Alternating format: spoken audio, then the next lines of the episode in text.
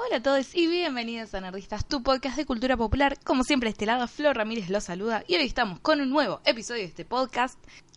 con un tema súper interesante. Es un tema que ella había hecho como esta especie de preproducción, este esqueleto que me armo de los episodios antes. Ya lo tenía hecho hace no sé cuándo, porque no les puse fecha mal ahí, pero debe ya tener como por lo menos un año. Y me había quedado ahí en el tintero, dando vueltas, qué sé yo, y lo volví a encontrar y dije, em, voy a aprovecharlo, voy a hacer uso de él, porque eh, de paso me sacaba un poco de presión para tener que armar la preproducción de un capítulo en plena preparación de finales porque la semana que viene, yo estoy grabando hoy el 20 de febrero, el 28 de febrero, si todo marcha como corresponde, rindo un final. Entonces estoy bastante como metida con eso y tener que armar un capítulo me parecía como demasiado. Y justo me acuerdo que estaba este episodio perdido por ahí y dije, sí, vamos a grabarlo, este es mi momento. Así que, eh, bueno, si bien el capítulo de hoy les va a llegar con un poco de delay, lo bueno es que eh, no tuve que desviarme demasiado de, las horas de estudio. Así que, eh, bueno, antes de empezar con el tema, que me encanta que yo estoy haciendo como, como siempre digo, como si fuera un misterio de qué vamos a hablar. Y ustedes ya saben de qué vamos a hablar porque ya vieron el título del episodio, pero no importa. Antes de empezar con, el tema de hoy, les recuerdo, síganos en redes, sirve un montón. Eh, además se enteran de cosas y, ven contenido distinto. Me pueden seguir, ya saben, en Instagram, en Facebook, en Twitter, en Tumblr. En todos esos lugares nos buscan como somos nerdistas. Estoy mintiendo, no en todos los lugares. Porque en, Instagram somos, eh, y en bajo nerdistas es el user y después en Tumblr es nerdistas. Gracias a los que estuvieron estos días pasando por, eh, por Facebook a dejar sus recomendaciones y comentarios, eh, porque ayuda un montón. Así que si quieren poner estrellitas ahí, se los agradezco. Eh, siempre son bienvenidas y me encanta leer sus comentarios. Eh, me siguen en todos esos lugares. Si me quieren seguir a mí personalmente en Twitter me pueden encontrar como Floren con triple O y triple E, lo mismo que en Instagram. Y eh, si me quieren hacer alguna recomendación, algo de lo que les digo en el episodio les queda dando vueltas y tienen alguna reflexión que quieran compartir conmigo o solamente me quieren decir hola y explayarse un poco más o recomendar algún tema que les gustaría que tratemos en un futuro episodio, lo pueden hacer en todas las redes sociales, pero también me pueden mandar un mail a contacto arroba nerdistas.com. Amo recibir mails, ya lo saben los que me escriben eh, por ahí. Eh, cada vez que recibo un mail de ustedes eh, es súper divertido, así que háganlo. Y creo que no me olvido nada. Sí, me estoy olvidando algo muy, muy importante pasen por patreon.com barra somos nerdistas y ahí pueden encontrar formas en las cuales pueden colaborar para que Nerdistas siga creciendo y eh, sin más eh, parroquiales que me acuerdo en este momento que tengan que compartir con ustedes, vamos a empezar con el episodio del día de hoy. Tenemos un tema súper interesante, vamos a hablar un poco de la locura y la disidencia. Como un mini disclaimer, eh, no vamos a hablar de la locura en, en términos patológicos, es decir, no me voy a meter en el campo de la psiquiatría, ni de la psicología, ni nada por el estilo, porque no me compete, pero lo que sí me compete es el modo en el cual se ha construido a lo largo de la historia la idea, digamos, el concepto de locura y cómo esa construcción da respuesta a ciertas necesidades eh, que tienen que ver con un momento histórico especial o una cultura en particular y cómo en el día de hoy algunas de esas eh, características que se fueron como agregando a la idea de, de, la locura a lo largo de la historia siguen vigentes y como por ahí otras no tanto o por lo menos se han modificado. Esto en cierto sentido va a tener algunas similitudes con algunas de las temáticas que estuvimos trabajando en episodios como el anterior, en el que hablamos acerca de la monstruosidad y cómo se iba construyendo esa idea para eh, de alguna forma perpetuar y, digamos el status quo y también con forma de adoctrinamiento este episodio, el, tratamiento que proponemos de la locura, que no es eh, algo original mío, sino que vamos a ver que está muy, muy, muy, muy influenciado por Foucault,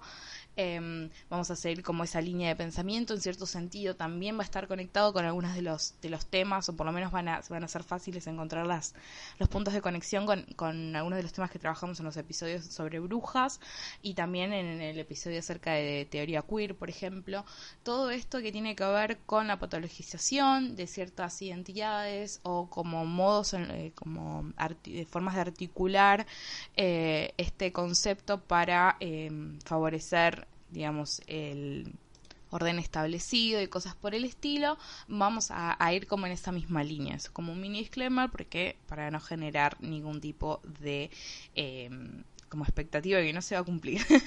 Entonces, como decía, eh, esta idea que, que, vamos a trabajar un poco hoy, que obviamente hay muchísimo para leer y hay muchísimo para, para seguir analizando, pero como siempre esto es para abrir el debate,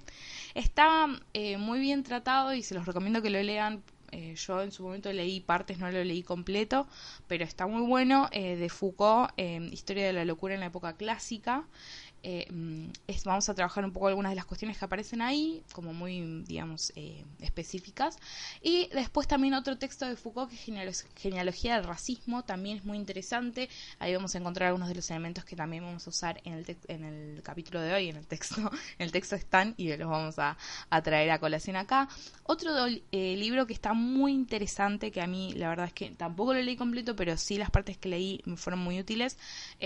digo que no lo leí completo porque estos en realidad realidad eh, estos textos que voy a compartir con ustedes y hice algunos agregados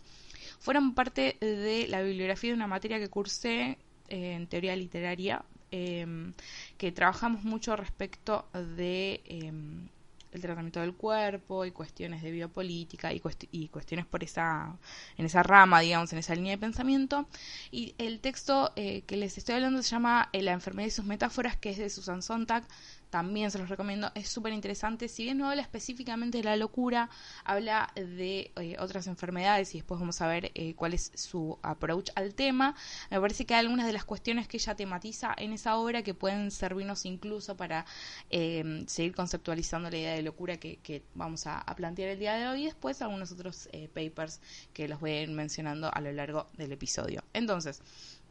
lo interesante de esta obra de historia de la locura en la época clásica es que es una obra que pertenece al periodo arqueológico eh, de Foucault, es decir, em, el pensamiento de Foucault, como el pensamiento de muchísimos pensadores de, de, la historia, digamos, del pensamiento occidental, tiene distintas etapas que tienen que ver con, bueno, qué es lo que le va interesando al autor en momentos específicos o determinados de,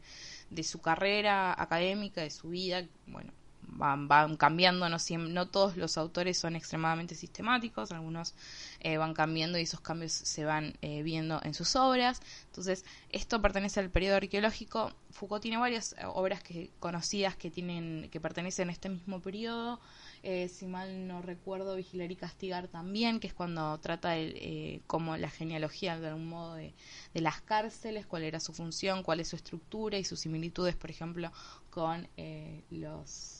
la estructura de los colegios, por ejemplo. Entonces, cómo esos eh, mismos dispositivos de disciplinamiento están eh, presentes en ambas eh, instituciones. También creo que las palabras y las cosas es del periodo arqueológico, como muchas de las obras así importantes y reconocidas de Foucault pertenecen a este periodo en el cual básicamente el objetivo es estudiar cómo eh, estas construcciones fueron mutando y fueron eh, evolucionando, pero que, funcionan como dispositivos de poder eh, y siguen estando presentes incluso por ahí en nuestra cotidianidad, pero él da cuenta de los cambios que van surgiendo, que van sufriendo, digamos, estos, estos dispositivos. Em, Foucault lo que tiene es que es, es como amena su lectura, así que si les interesan algunos de estos temas, los libros son muy interesantes y son accesibles también. En este caso particular de la historia de la locura en la época clásica, el objetivo es estudiar la visión que la sociedad tiene respecto de la locura. Entonces, en esta idea de hacer un tratamiento arqueológico, obviamente, eh, él empieza a rastrear cómo se va construyendo esta idea de locura y encuentra como un punto, no sé si necesariamente de origen, pero sí un punto importante, eh, la, figura del leproso. Entonces el estudio de Foucault comienza en la Edad Media y lo que le interesa es que las estructuras que se fueron creando para separar, digamos, a los leprosos de la, resto de la sociedad, que, que era la sana, digamos, se mantiene incluso cuando la lepra es controlada o desaparece, digamos. Entonces, entonces, lo que vamos a ver es que es lo mismo que hablábamos en el episodio anterior cuando hablábamos acerca de los monstruos. Esta idea de que eh, incluso cuando eh, el, objeto principal, en este caso eran los, los, los, leprosos, una vez que eso desaparece o que está controlado o que ya deja de ser tan problemático, eh, esa, la especificidad esa desaparece, pero la estructura se mantiene. ¿Por qué? Porque el dispositivo eh, es fundamental, lo que hace es separar partes de la sociedad, ¿no? Tenemos por un lado los sanos y por el otro lado, en este caso que menciona Foucault, tenemos a los leprosos. Entonces se genera todo un, un mecanismo que, que va desde lo material, que es decir, que se, estaban los leprosarios donde iba la gente que estaba enferma con lepra y los dejaban ahí, y estos leprosarios estaban apartados de, digamos, de la sociedad sana. Entonces ahí vemos esta idea de separación que ya vemos que responde en cierto sentido, por un lado, a estas estructuras de binarias, el sano y el enfermo, que venimos hablando en los últimos episodios. También es esta idea de eh, aquello que representa el peligro y que puede poner, eh, digamos, en jaque a, en este caso, los sanos, hay que separarlos. Esto de vuelta responde a esta misma este mismo dispositivo que separa al monstruo del normal y lo que todas las cuestiones que hablábamos en el episodio anterior. Entonces, el, dispositivo sigue siendo el mismo, lo que puede ir haciendo es cambiando sus eh, instanciaciones, si se quiere, en la realidad. Entonces, para Foucault lo que va a hacer es, decir que existe una correlación entre la desaparición de la lepra y la, digamos como la repentina aparición eh, entre comillas de la locura. Entonces una vez que ya la lepra no existe, deja de ser un problema, eh, mantiene el dispositivo, por lo tanto es necesario encontrar algo que eh, permita que siga funcionando, ¿no? Es como, ok, ya no, te, es como, no sé, estás cocinando, te quedaste sin un ingrediente y lo reemplazas por otro porque tenés que seguir haciendo el plato. Es una cosa más o menos así. Eh, no sé por qué se me ocurrió. Esto estoy grabando medio al mediodía, yo calculo que es por eso que la, la analogía se me viene por el lado de la comida. Entonces lo interesante que nota Foucault es que la figura del loco que empieza a hacerse visible en este contexto, es decir, desaparecen los, enfermos de lepra, muchos de los leprosarios se convirtieron en, digamos, en loqueros. Entonces, digamos, no es solamente a nivel simbólico eh, que, se da como esta este reemplazo, si se quiere, como en términos así como más, más cotidianos, este reemplazo de la locura por la lepra, sino que en términos materiales también. Entonces la figura del loco va cambiando y lo que vamos a ver es que a lo largo de la historia, y esto lo va a ir como desarrollando con muchísima más profundidad, em, la figura del loco va apareciendo de distintos modos a lo largo de la historia. Em, con respecto a, esto, hay un, texto, un paper que se llama eh, Locura y Literatura, la otra mirada, que es de Elvira Sánchez Blake y de, que es de la Universidad de Michigan, que es, fácil de acceder, si les interesa, eh, se los puedo pasar que dice que obviamente siguiendo esto de mm, esta, este planteo Foucaultiano, dice que en la literatura obviamente la figura del loco es una figura que se vuelve predominante y que es interesante porque aparece eh, que está unido, digamos, esta idea de locura y literatura porque eh, existe, y la voy a leer porque me parece que, que lo expresa muy bien ella, se locura y literatura son dos temas que aparecen intrínsecamente unidos, ya sea por esa frontera liminal que existe entre el genio y la insensatez, o quizás por la necesidad de poner en boca de personajes locos la verdad de una parábola, especialmente cuando se producen grandes rupturas, cambios o crisis en el mundo. Esto me parece que de alguna forma engloba muchas de las cuestiones que van a tener que ver con la locura que vamos a ir eh, viendo en, a lo largo del episodio. Esta idea de que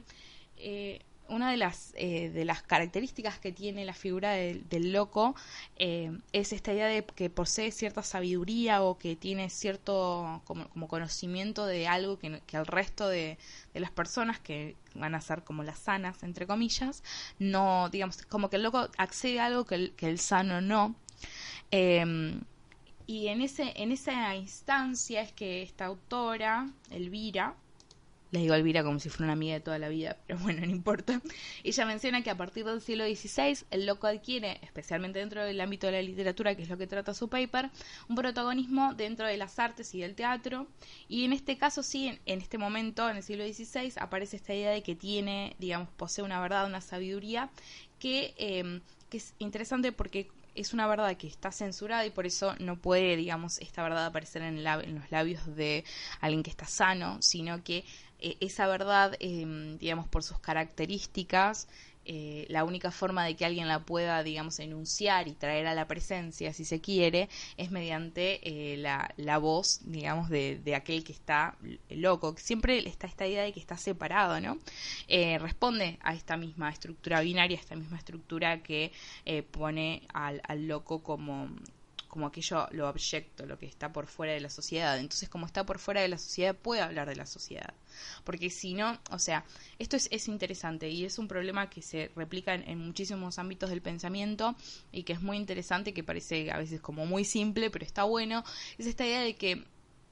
para, por ejemplo, poder eh, hablar de la sociedad, digamos, y hablar de los problemas de la sociedad, hay algo que eh, requiere estar por fuera para poder ver, de algún modo, ese, ese ámbito y poder juzgar, juzgarlo, porque si no, si yo soy parte de ese mismo ámbito, estoy limitado. Entonces, esto es, lo, es la misma dicotomía, el mismo problema, cierto, eh, entre comillas, que aparece con respecto al soberano, por ejemplo, los reyes, que están, tienen que estar por fuera de la ley para hacer cumplir la ley, porque si ellos están, digamos, sometidos a la ley, su poder eh, ya se encuentra limitado, y entonces ahí empiezan a aparecer todas estas paradojas respecto al poder que son súper interesantes, están mucho mejor desarrolladas por autores eh, mucho más versados en el tema que yo, pero es esta idea, ¿no? De que el loco, como está por fuera de la sociedad, es el que puede decir las verdades más oscuras y las verdades más profundas, porque está por fuera. Entonces, digamos, esos problemas a, a, esa, a ese individuo no le afectan, porque el estar afuera le permite eso, tiene como esa ventaja, entre muchas comillas, porque obviamente el estar separado de la sociedad, esa idea de marginalizar a un individuo porque no, digamos, por su comportamiento o por lo que fuera, no cumple con los estándares establecidos por la sociedad, tampoco es algo sano, ¿no? Eh, pero bueno, tiene como, como esta, esta cuestión como eh, doble, si se quiere. Entonces, lo que vamos a notar, eh, Elizabeth,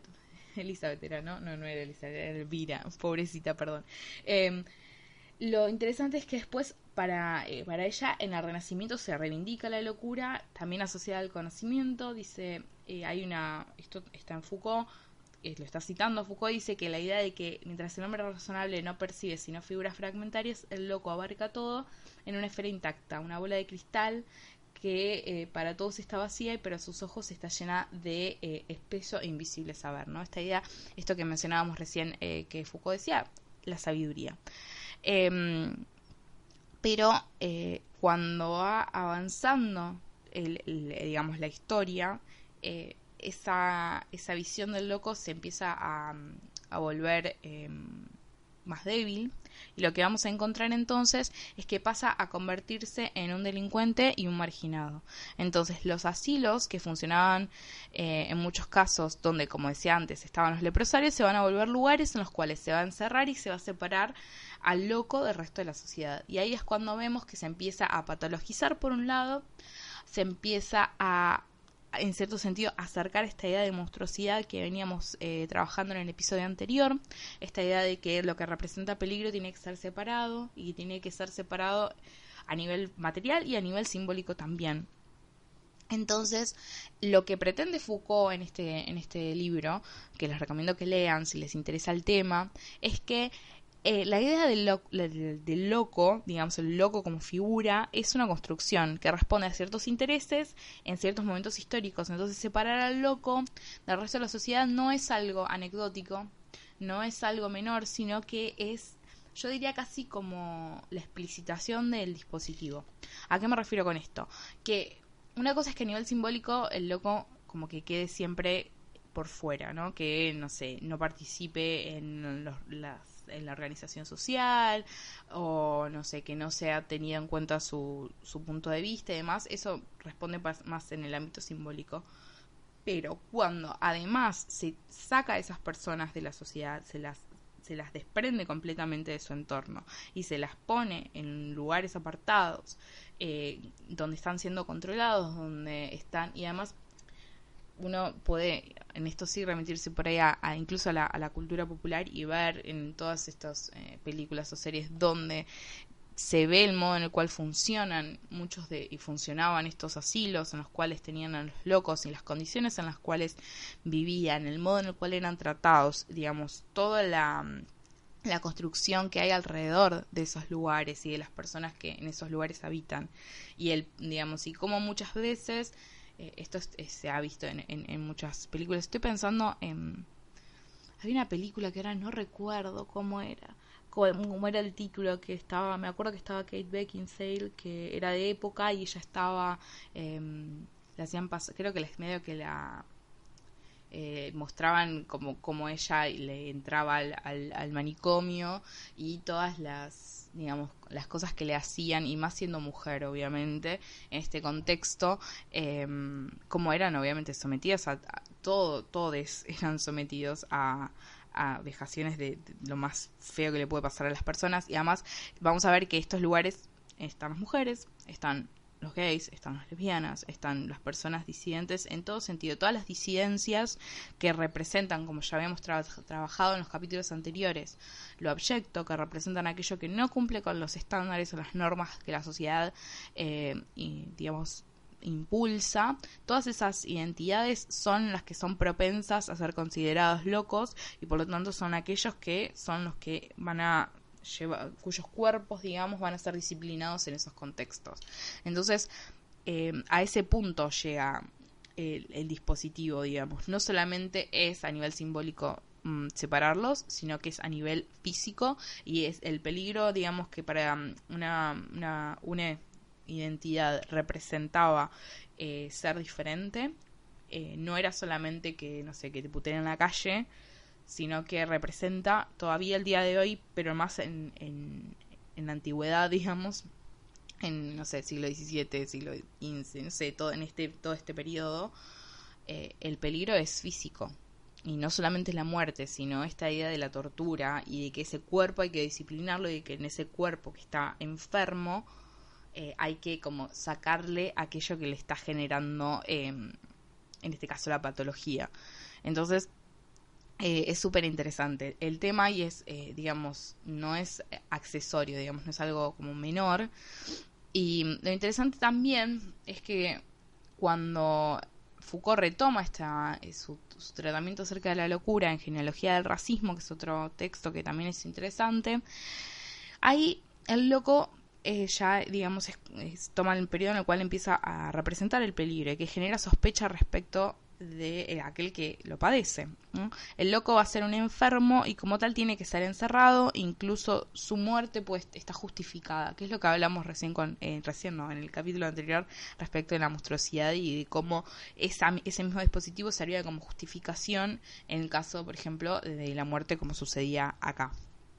Entonces, eh, la separación y la muerte son necesarias para eh, para esta idea de purga, que es en cierto sentido lo que estaba tratando de decir anteriormente, mucho eh, menos elocuentemente, pero es esta idea, ¿no? De que había que purgar a esas, a esas personas, había que purgar esos cuerpos específicamente y esas, esas mentes. Entonces el loco es un sujeto, pero es, es una, con una enfermedad mental, entonces, ¿qué pasa con esta idea de enfermedad? ¿Por qué es importante cuando se llega a la patologización y en, en este sentido? Cuando el loco no sirve al sistema, entonces ahí es cuando eh, aparece esta idea de, patologización. Entonces, cuando no puede ser productivo del modo en el cual el sistema pretende, entonces esa anomalía, que es la locura, se vuelve aquello que tiene que ser erradicado, aquello que, digamos es peligroso, aquello que tiene que separarse, aquello que se tiene que eliminar de la sociedad. Porque la, la existencia de, esas, de esos individuos eh, pone en jaque, digamos, todo aquello que el sistema valora. Es como está todo el tiempo presente esa idea de que ellos, eh, digamos, de que, de que hay otras posibilidades al sistema, si se quiere. Entonces, ahí es súper interesante todo el tratamiento que hace Foucault respecto de la idea del loco. Entonces, siguiendo como en cierto sentido esta línea, lo que a mí me interesaba del texto de Susan Sontag es cómo eh, en su texto, eh, que ya les dije que era eh, la enfermedad de sus metáforas, lo que va a tratar es básicamente la idea de cómo se fueron este, este proceso de este, estetización me costó la palabra, de ciertas enfermedades. Eh, los dos ejemplos que ella trabaja en ese texto van a ser la tuberculosis y el cáncer. Entonces, ¿qué pasa? Em, para Sontag, este proceso de estetización de estas enfermedades es el resultado de una falta de comprensión respecto de eh, cuáles son las, características de la enfermedad, cuáles son eh, sus causas, digamos, por qué si es, eh, hay, están estas, estas enfermedades y por qué afectan al cuerpo del, del modo en el cual lo hacen, de dónde vienen y todas esas cosas, cuando no hay conocimiento acerca de esas características, em, no, al no saber la causa, el origen, eh, o cuál es incluso el tratamiento adecuado, digamos, no saber si hay cura. Todas estas cuestiones lo que hacen es como hacer que estas enfermedades tengan como cierto halo de misterio, como cierta cosa que, que hace que, que se llegue a este, eh, a este proceso de estetización. Es decir, eh, se empieza a generar una especie de mitificación, se vuelve un mito como y con la locura pasa algo parecido. No es como no se sabe cuál es el origen de la locura, no se sabe si, eh, si hay tratamiento posible o no y ahí es donde entra todo esto de bueno, cómo los trataban antes con terapias de electroshock, con no sé, privaciones sensitivas y cosas por el estilo. Entonces, lo que vemos es que la falta de comprensión y esto en cierto sentido es lo mismo que opera, por eso digo que a veces eh, los temas pueden parecer como súper diversos, pero si uno empieza como a sacarles las cosas específicas, ve, eh, y esto es como bastante Foucaultiano, es decir, cuando le empiezo a sacar como las características específicas, lo que veo es como el mecanismo, el dispositivo que está ahí funcionando y que permite que esto suceda, digamos, porque no es fortuito, no es que es como, uy, pasó esto porque sí, por lo general responde a intereses eh, de los grupos hegemónicos y de ciertos valores que se pretenden mantener y como exaltar y cuestiones. Entonces, cuando eh, aparece algo a lo cual no podemos brindar una respuesta racional, a lo cual, digamos, lo cual está poniendo en juego un montón de cuestiones respecto de, bueno, en el caso de los locos, ¿no? Esto que están como de, de algún modo poniéndole límite al sistema, son como, como la amenaza que, que, que, que podría afectar eh, la integridad del sistema en su totalidad, se construyen entonces discursos a su alrededor que lo que hacen de algún modo es reproducir eh, estas, estas ideas, ¿no? De, hay que separarlos, hay que eh, mantenerlos por fuera de la sociedad, hay que disciplinar esos cuerpos, hay que demostrar que eso representa un peligro y por lo tanto tenemos eh, el derecho, si se quiere, nos podemos arrogar ese derecho de decir no, esto hay que eliminarlo y esa eliminación puede ser una eliminación a nivel simbólico o también a nivel eh, material. Entonces, lo que vamos, lo que vamos viendo es que en realidad la idea de locura no es exclusivamente una cuestión médica, sino que eh, está, opera directamente a nivel social, económico, cultural, histórico. Entonces, eh, lo interesante además es que esta misma categoría, o sea, la locura, funciona en el ámbito médico, en el ámbito económico, social, cultural y demás, pero además pasa el campo moral. Entonces aparece esta pregunta de qué habrá hecho el enfermo para contraer la enfermedad. Entonces ahí además lo que sucede es que se pone la carga, digamos, en el sujeto enfermo y lo que se evita es tener que, por ejemplo, replantearnos cuestiones sociales, es decir, cuáles fueron las condiciones de posibilidad que, que permitieron que ciertos individuos eh,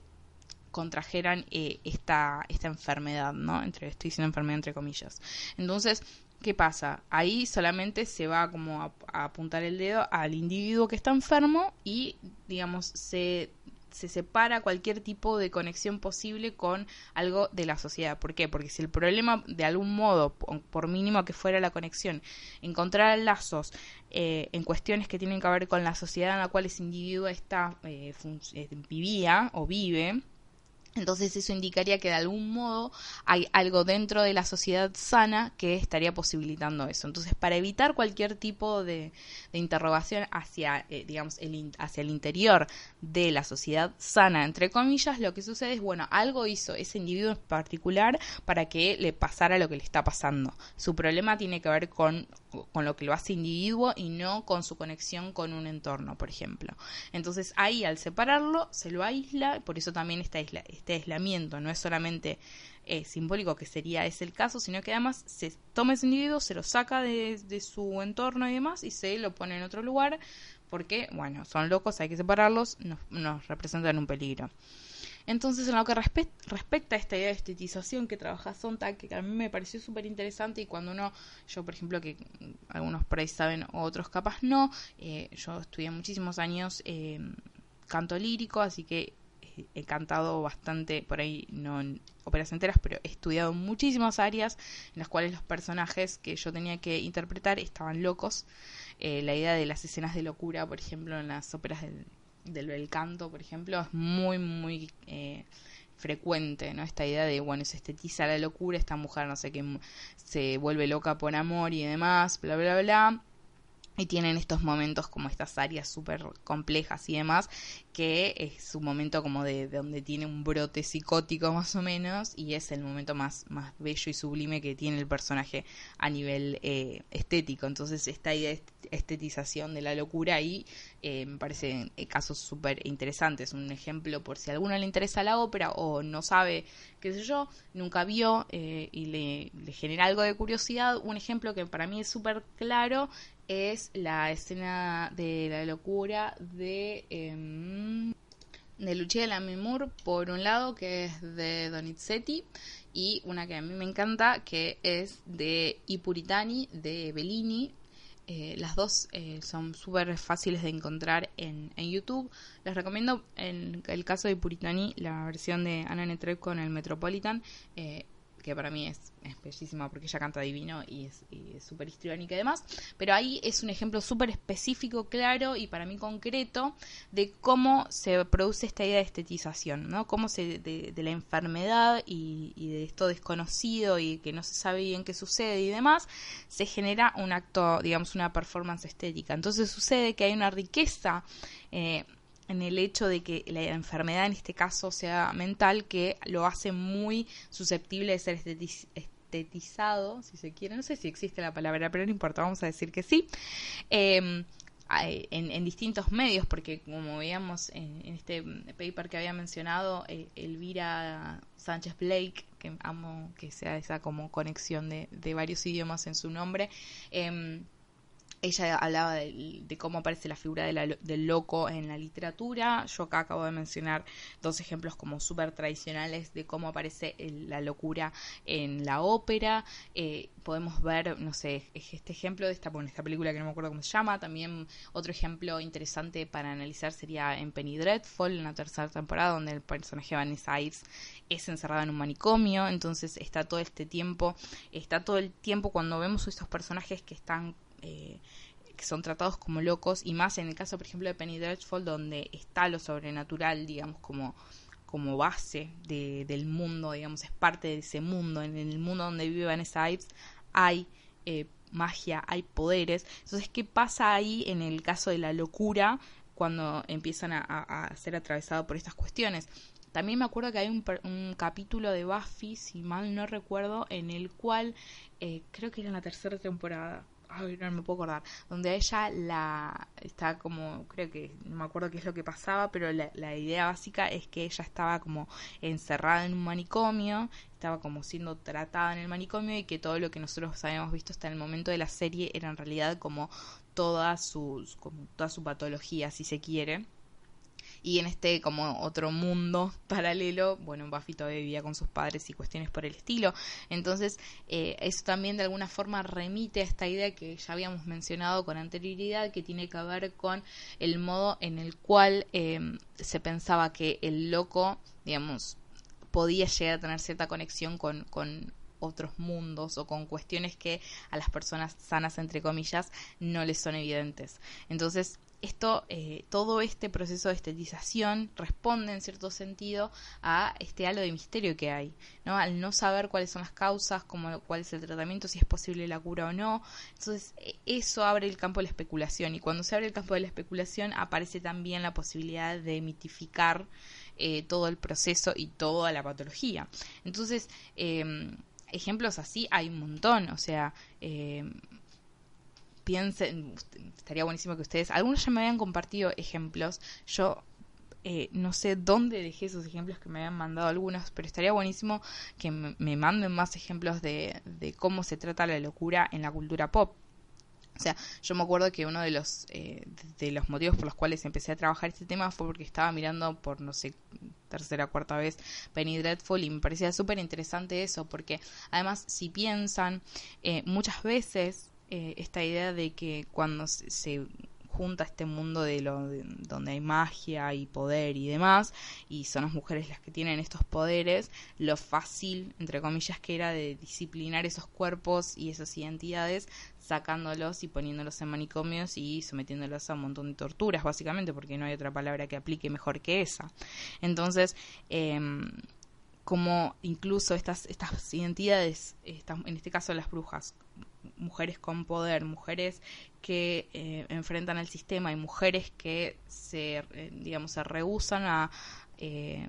a hacer lo que la sociedad demanda de ellas porque no están de acuerdo con eso, que representan un peligro, como ya lo habíamos trabajado en el capítulo que hablábamos sobre brujas, esas mujeres eran muy eh, era muy frecuente que se las institucionalizara y que fueran sometidas a digamos se las categorizara como locas. Incluso hoy muchas veces muchas mm, eh, muchos muchos integrantes de los movimientos feministas también reciben ese tipo de, tratamiento. Eh, ni hablar de personas trans, ni hablar de cualquier tipo de identidad disidente, todas estas estes, estos individuos que no cumplen con lo establecido por la sociedad van a necesariamente ser eh, categorizados, por lo menos en una primera instancia, como locos. Y en, muchos casos piensen a cuánto tiempo y en dónde todavía eh, cuestiones como la homosexualidad siguen siendo eh, considerados em, enfermedades ni hablar obviamente de las identidades trans, ni hablar de cualquier tipo de, cosa en el medio posible. O sea, todo aquello que nosotros no podemos categorizar, eh, todo aquello, eh, digamos que,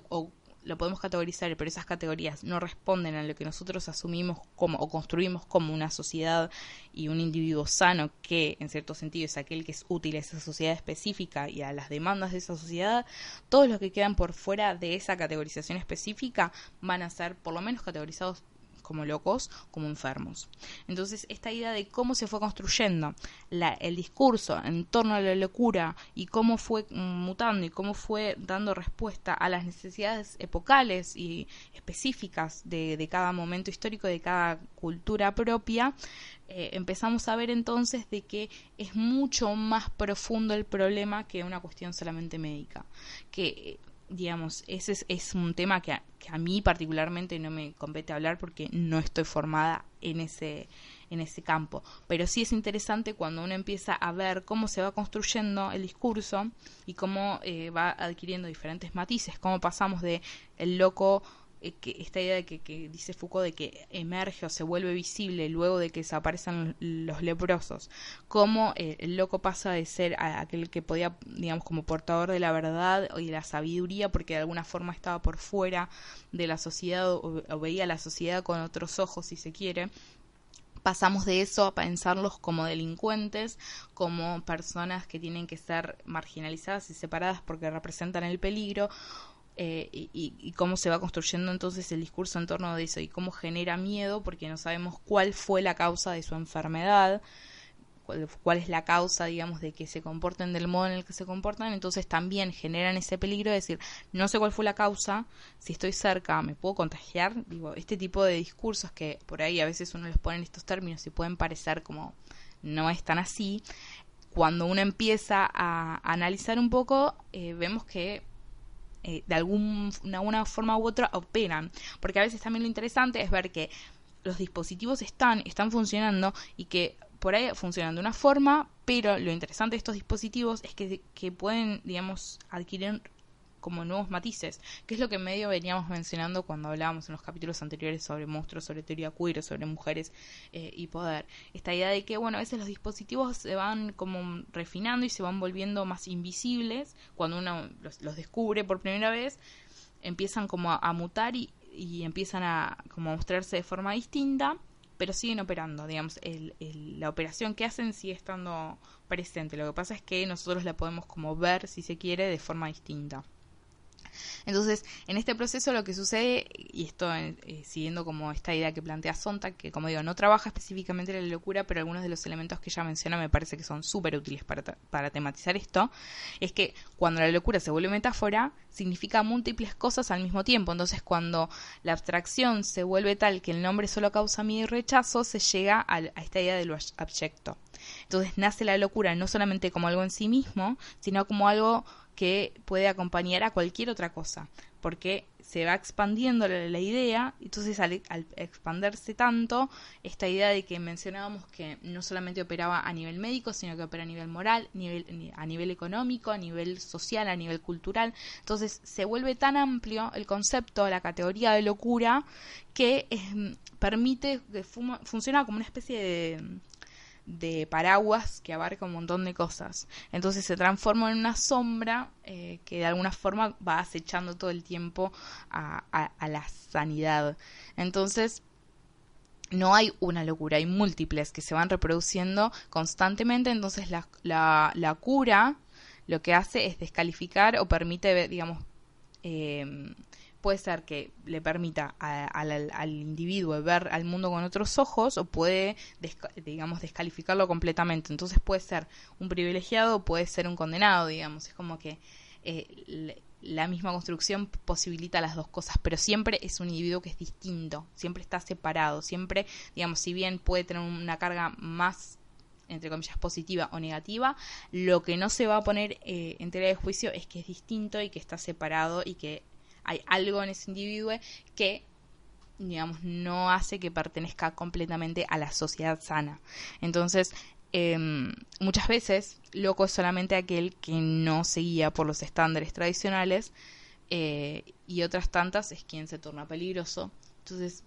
no sé qué les parece a ustedes, qué es lo que piensan al respecto, qué ejemplos de la cultura popular se les, se les ocurren. Eh, yo les dije a mí, lo que me, en su momento me disparó como el interés fue ver esta, esta la tercera temporada de Penny Dreadful y cómo iba trabajando esta idea de la locura y de cómo era em, eh, tratada, digamos, eh, a nivel conceptual eh, y cómo era tratada a nivel físico, si se quiere, en respecto de, bueno, todo lo que sucedía en, en el manicomio y demás. Si no vieran Penny Dreadful, véanla porque es genial. Especialmente las primeras dos temporadas. Eh, la tercera, más o menos. me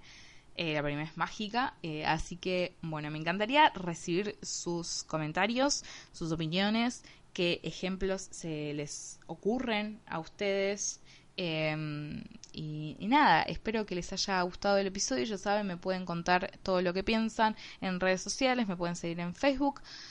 Eh, como somos nerdistas, les, pido porfis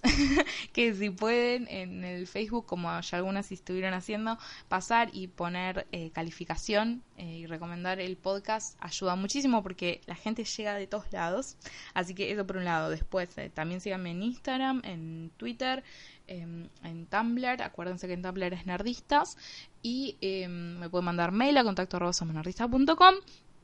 y pasen por patreon.com barra somos nerdistas si quieren en saber cómo pueden colaborar con el podcast. Y, ah, y les cuento por las dudas, por si no saben, lo que estuve haciendo es eh, hacer un feed separado para los episodios de Spotlight la pregunta que tengo para ustedes es si prefieren de que todos los episodios de Spotlight vayan directamente al otro feed, que lo buscan como Spotlight Nerdistas en, en todos los lugares donde buscan sus podcasts favoritos. Estamos en iTunes, estamos en Spotify, estamos en Evox, estamos en todas partes. Eh, así que nos buscan en cualquiera de esos lugares y nos van a encontrar. O si prefieren que ese feed va a seguir estándose por separado, porque capaz que hay gente que llega al podcast por medio de ese feed, pero eh, capaz que ustedes prefieren de que estén todos los episodios, tanto de Nerdistas como de Spotlight, acá en el mismo feed. Así que cuéntenme que prefieren que estén separados o que se mantenga este feed como feed eh, en el que llega todo o eh, no. Cuéntenme. Así que les mando un beso grande. Los espero en el próximo episodio de Nerdistas, tu podcast de cultura popular. Me despido. Adiós.